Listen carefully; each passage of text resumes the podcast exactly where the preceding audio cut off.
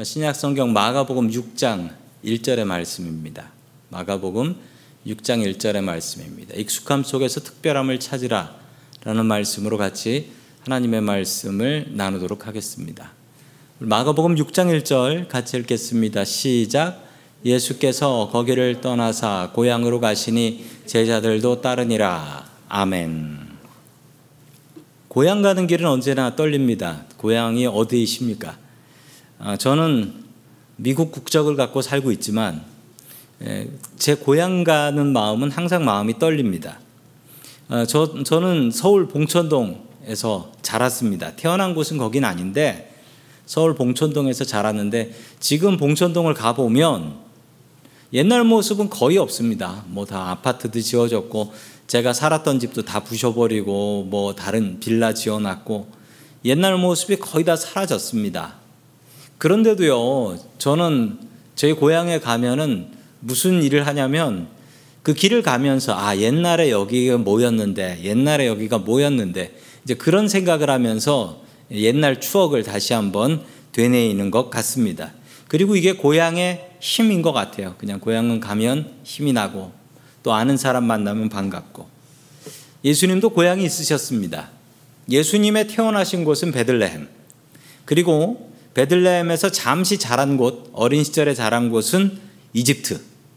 그리고 다시 돌아와서 정착한 곳은 나사렛, 갈릴리 지역에 있는 나사렛이었습니다. 예수님께서는 나사렛에서 쭉 자라셨고 거기서 친구를 사귀셨고 거기서 아버지에게서 목수일을 배워서 목수로 살았습니다. 그리고 어머니와 동생들을 돌보며 살고 계셨습니다. 예수님께서는 몇 년 동안 고향을 떠나 계셨다가 다시 자신의 고향인 나사렛으로 돌아가셨습니다. 예수님의 마음은 어떠했을까요? 아마 고향을 찾는 반가움이 가득했었을 것입니다. 자, 그 가운데 어떤 일이 벌어지게 될까요? 자, 예수님께서 사셨던 이 고향 나사렛은 지도에 보시는 것처럼 저, 저기에 있습니다. 지도에 나사렛이라고 돼 있죠. 예수님께서 출발하신 곳은 저 가버나움, 예수님의 미션 베이스 캠프였다고 하는 가버나움이었습니다. 이곳에서 또 가버나움의 회당장이었던 죽은 야이로의 딸도 살려내셨지요. 이 소문은 저 갈릴리 지역 전체로 퍼져나갔습니다. 사람들이 예수님을 만나기 위해서 줄을 서서 기다리는 정도까지 된 것입니다. 그 예수님의 고향에서 예수님에 대한 반응은 어땠을까요? 이 나사렛이라는 동네는 유명한 동네가 아니어서 뭐 구약 성경에도 거의 나오지 않는 그런 동네입니다. 이런 동네에서 이렇게 훌륭한 선생님 그리고 훌륭한 선지자가 나셨다면 분명히 동네 사람들이 환영할 것 같습니다. 아, 한국 같으면은 아, 이렇게 이렇게 현수막 배너까지 붙이고 기다릴 것 같아요. 나사렛이 나온 믿음의 지도자 예수 뭐 이렇게 하면서 반길 것 같아요. 왜냐하면 별 볼 일 없는 동네였던 나사렛에서 선지자가 난 것이니 얼마나 자랑스럽고 이게 축하할 일이겠습니까? 자, 우리 마가복음 6장 2절의 말씀 같이 읽습니다. 시작. 안식일이 되어 회당에서 가르치시니 많은 사람이 듣고 놀라 이르되 이 사람이 어디서 이런 것을 얻었느냐 이 사람이 받은 지혜와 그 손으로 이루어지는 이런 권능이 어찌 됨이냐 아멘. 동네 사람들은 신기한 반응을 보였습니다. 아, 요셉 네집 큰아들이 랍비가 되어 가지고 돌아왔다. 선지자가 되어서 돌아왔다라는 것입니다. 제자들도 여러 데리고 왔으니 이 폼도 좀 나는 것 같습니다. 안식일에 회당에서 예배를 드리는데 아, 동네 사람들이 그 예수를 동네 청년이었던 예수를 보기 위해서 몰려들었습니다. 많은 사람들이 몰려들었다라고 성경은 기록합니다. 그리고 예수님께서 회당에서 말씀을 증거하셨을 때 동네 사람들은 그 말씀에 놀랐다라고 합니다. 그 말씀에 놀랐다. 그런데 반응이 좀 다른 지역하고는 다릅니다. 다른 데서는 그 권능에 놀랐다라고 하는데 여기서는 예수님을 본 동네 사람들이 뭐라고 이야기하냐면 저거 어디서 배워온 얘기냐 이렇게 생각해요. 저거 어디서 들은 얘기일까? 저 지식은 도대체 어디서 배워왔을까? 우리 동네 떠나서 어디 가서 저런 말을 배워왔을까? 이렇게 의심을 하기 시작했다라는 것입니다. 동네 사람들에게 말씀을 증거하고 기적을 전했습니다. 똑같이 했어요. 다른 데서 하는 것처럼. 그랬는데 이 동네에서 반응은 동네 사람들이 좀 이상해 합니다. 예수님을 싫어하고 그리고 미워하고 동네에서 쫓아내고 심지어는 낭떠러지에서 떨어뜨려 죽이려고 했다라는 기록도 나옵니다. 우리 마가복음 6장 3절의 말씀 계속해서 봅니다. 시작. 이 사람이 마리아의 아들 목수가 아니냐? 야고보와 요셉과 유다와 시몬의 형제가 아니냐? 그 누이들이 우리와 함께 여기 있지 아니하냐 하고 예수를 배척한지라. 아멘. 자, 그들이 예수님을 싫어하는 이유를 예수님을 예수님은 잘 알고 있다라고 착각했기 때문입니다. 착각했기 때문이에요. 이 중에는 예수님하고 어렸을 때 친구였던 사람도 있을 것 같습니다. 같은 동네 사람입니다. 마리아의 집의 아들 목수가 아니냐라고 이야기하는 거예요. 그리고 중요한 자료가 나오는데 예수님한테 형제들이 있었습니다. 그리고 예수님은 그 중에 몇째였을까요? 첫 당연히 첫째죠. 왜냐하면 마리아가 요셉하고 동정녀로 처녀였을 때 임신을 하였기 때문에 당연히 예수님이 첫째입니다. 그리고 동생들이 누가 있냐면 야고보, 요한, 유다, 시몬이 남 동생들이에요. 그리고 여동생들도 있습니다. 그런데 성경에는 보통 이 여자분들의 이름을 잘 기록하지 않아서 누이들이 우리와 함께 여기 있지 아니하냐. 이 나사렛에서 그냥 살고 있다라는 거예요. 그래서 예수님을 멀리했다, 배척했다라고 이야기를 합니다.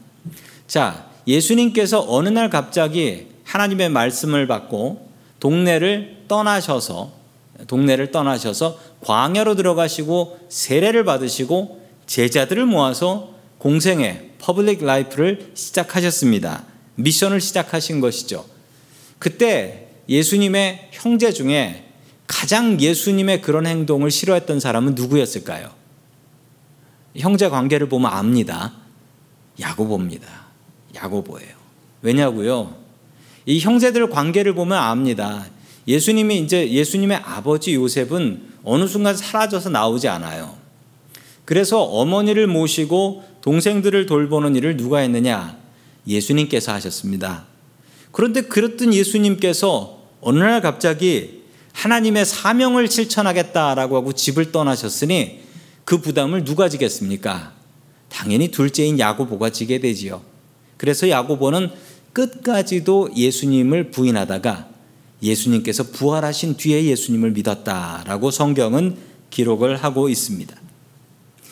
이 동네 사람들이 예수님을 배척한 이유가 무엇이었습니까? 다른 사람들, 제자들도 몰랐던 예수님의 원래 직업을 알고 또 예수님의 형제들 이름을 다 알고 있고 예수님을 너무 잘 안다고 착각했기 때문입니다. 동네에서 훌륭한 사람이 나오면 반응은 두 가지입니다. 어떤 반응이죠?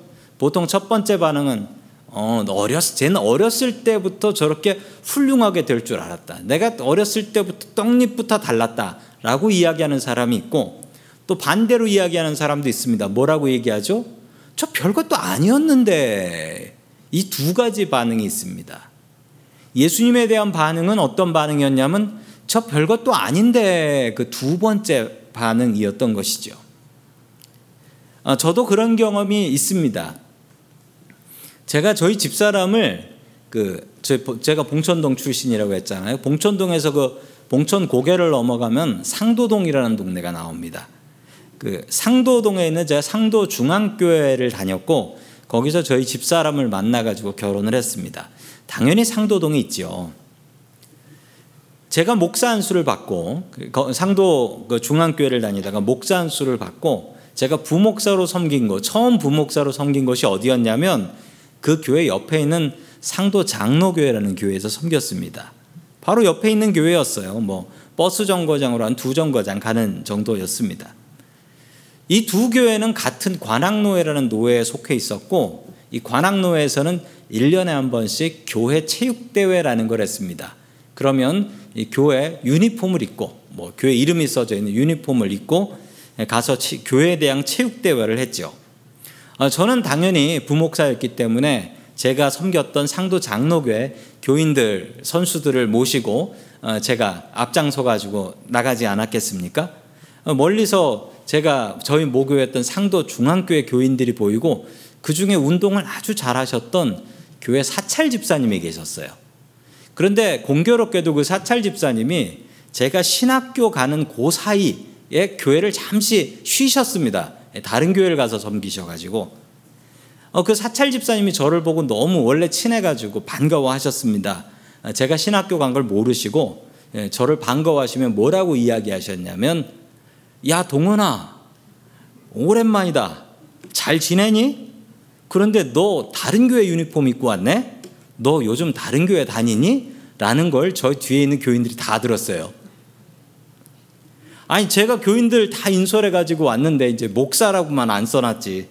예, 저에게 그렇게 이야기하시는 거 보고 아주 당황스러웠습니다. 제가 왜 그 집사님에게 인정을 받지 못했을까요? 저를 너무 잘, 청년 때부터 너무 잘 아시는 분이었기 때문입니다. 예수님께서 나사렛에서 인정받지 못한 가장 큰 이유는 친근함 때문이었습니다. 익숙함 때문이었죠. 익숙하고 친근하니 저 사람에겐 배울 게 없다라는 착각에 빠졌던 것입니다. 익숙함에 속아서 소중함을 잊지 마십시오. 익숙함에 속아서 소중함을 잃으면 안 됩니다. 우리가 해야 되는 일들이 있습니다. 성도 여러분, 우리는 익숙한 것을 좋아하지요? 성도님들 익숙한 거 좋아하시죠? 편안한 것도 좋아하실 줄 믿습니다. 그런데 그 익숙하고 편안한 것 때문에 소중한 것을 잃어버릴 때가 있습니다. 매일매일 익숙한 생활 때문에 나의 삶에 감사한 것을 잊고 살게 되지요. 또 가족의 익숙함 때문에 가족의 소중함을 모르다가 가족을 잃고 나면 그때서야 내 가족이 정말 소중했는데 아, 그 소중한 걸 왜 잃고 나서 알게 될까요? 익숙함에 속아서 소중함을 잃지 마십시오. 나사렛 사람들은 예수님을 잘 알았습니다. 예수님께서 특별히 고향을 방문하셔서 말씀과 기적을 베풀어 주셨습니다. 그러나 그들은 예수님이 너무 익숙해서 특별해 보이지 않았던 것입니다. 그래서 예수님을 놓치게 된 것이죠. 익숙함은 우리에게 편안함을 주지만 익숙함은 또한 우리를 게으르게 합니다. 익숙함을 바꾸는 방법은 무엇일까요? 교회가 익숙해지면 교회를 옮겨야 할까요? 목사가 익숙해지면 목사를 바꿔야 할까요? 가족이 익숙해지면 가족을 바꿔야 할까요? 그건 절대 아닙니다. 스스로 익숙함에서 벗어날 수 있어야 합니다. 익숙함 속에서 특별함을 찾을 수 있어야 한다라는 것이지요. 행복하게 사는 사람들은 익숙함 속에서 특별함을 잘 찾아내는 사람들입니다. 만약 나사렛 사람들이 예수님 익숙한 얼굴이잖아요. 그 익숙한 예수님에게서 특별함을 찾을 수 있었다면 나사렛 사람들은 예수님을 영접하는 복을 받았을 것입니다. 매일매일 만나는 익숙한 것들에 감사하며 살기를 소망합니다. 예수님께서 나를 위해 죽으셨다라는 말, 너무나 익숙한 말이지만 성도님들 이 말을 통해서 특별함을 느끼십니까? 한 200년쯤 전에 사셨던 분인데요. 그 신학교에 가면 배우는 분인데 설교를 제일 잘했던 인류 역사상 설교를 제일 잘했던 분입니다. 별명이 설교의 왕이라는 분이에요. 누구냐면 영국의 그 침례교 목사님이었던 스펄전이라는 목사님이십니다. 정말 대단한 설교자라고 하셨어요. 이분이 어느 날 설교를 준비하고 있는데 눈물을 뚝뚝 흘리고 있더랍니다. 그래서 보고 있던 사모님이 여보 무슨 일 있어요? 라고 물으니까 목사님이 이렇게 대답을 했대요. 여보 내가 십자가를 생각해도 더 이상 눈물이 안 나네? 그러면서 눈물을 흘리고 있더래요. 예수 그리스도의 십자가가 나를 위해서 돌아가셨다는 그 사실이 교회 다니면서 너무 많이 들어서 너무 익숙해서 그게 특별하지 않았다라는 것입니다. 그것을 회개하고 있었어요. 성도 여러분, 어쩌면 우리들에게도 이 나사렛 사람들 같은 마음이 있는 것 같습니다. 너무 익숙하여 그 속에서 특별한 것을 찾지 못하는 것입니다. 익숙함에서 특별함을 찾을 수 있어야 됩니다. 안 그러면 우리도 나사렛 사람들과 다르지 않습니다. 매일매일 익숙한 예배 속에서 그리고 매일매일 익숙한 말씀 속에서 성도님들 특별함을 찾아내는 것 이것이 주님 안에서 행복하게 사는 비결입니다. 우리가 사는 익숙함 속에서 특별함을 찾을 수 있기를 주의 이름으로 간절히 축원합니다. 아멘.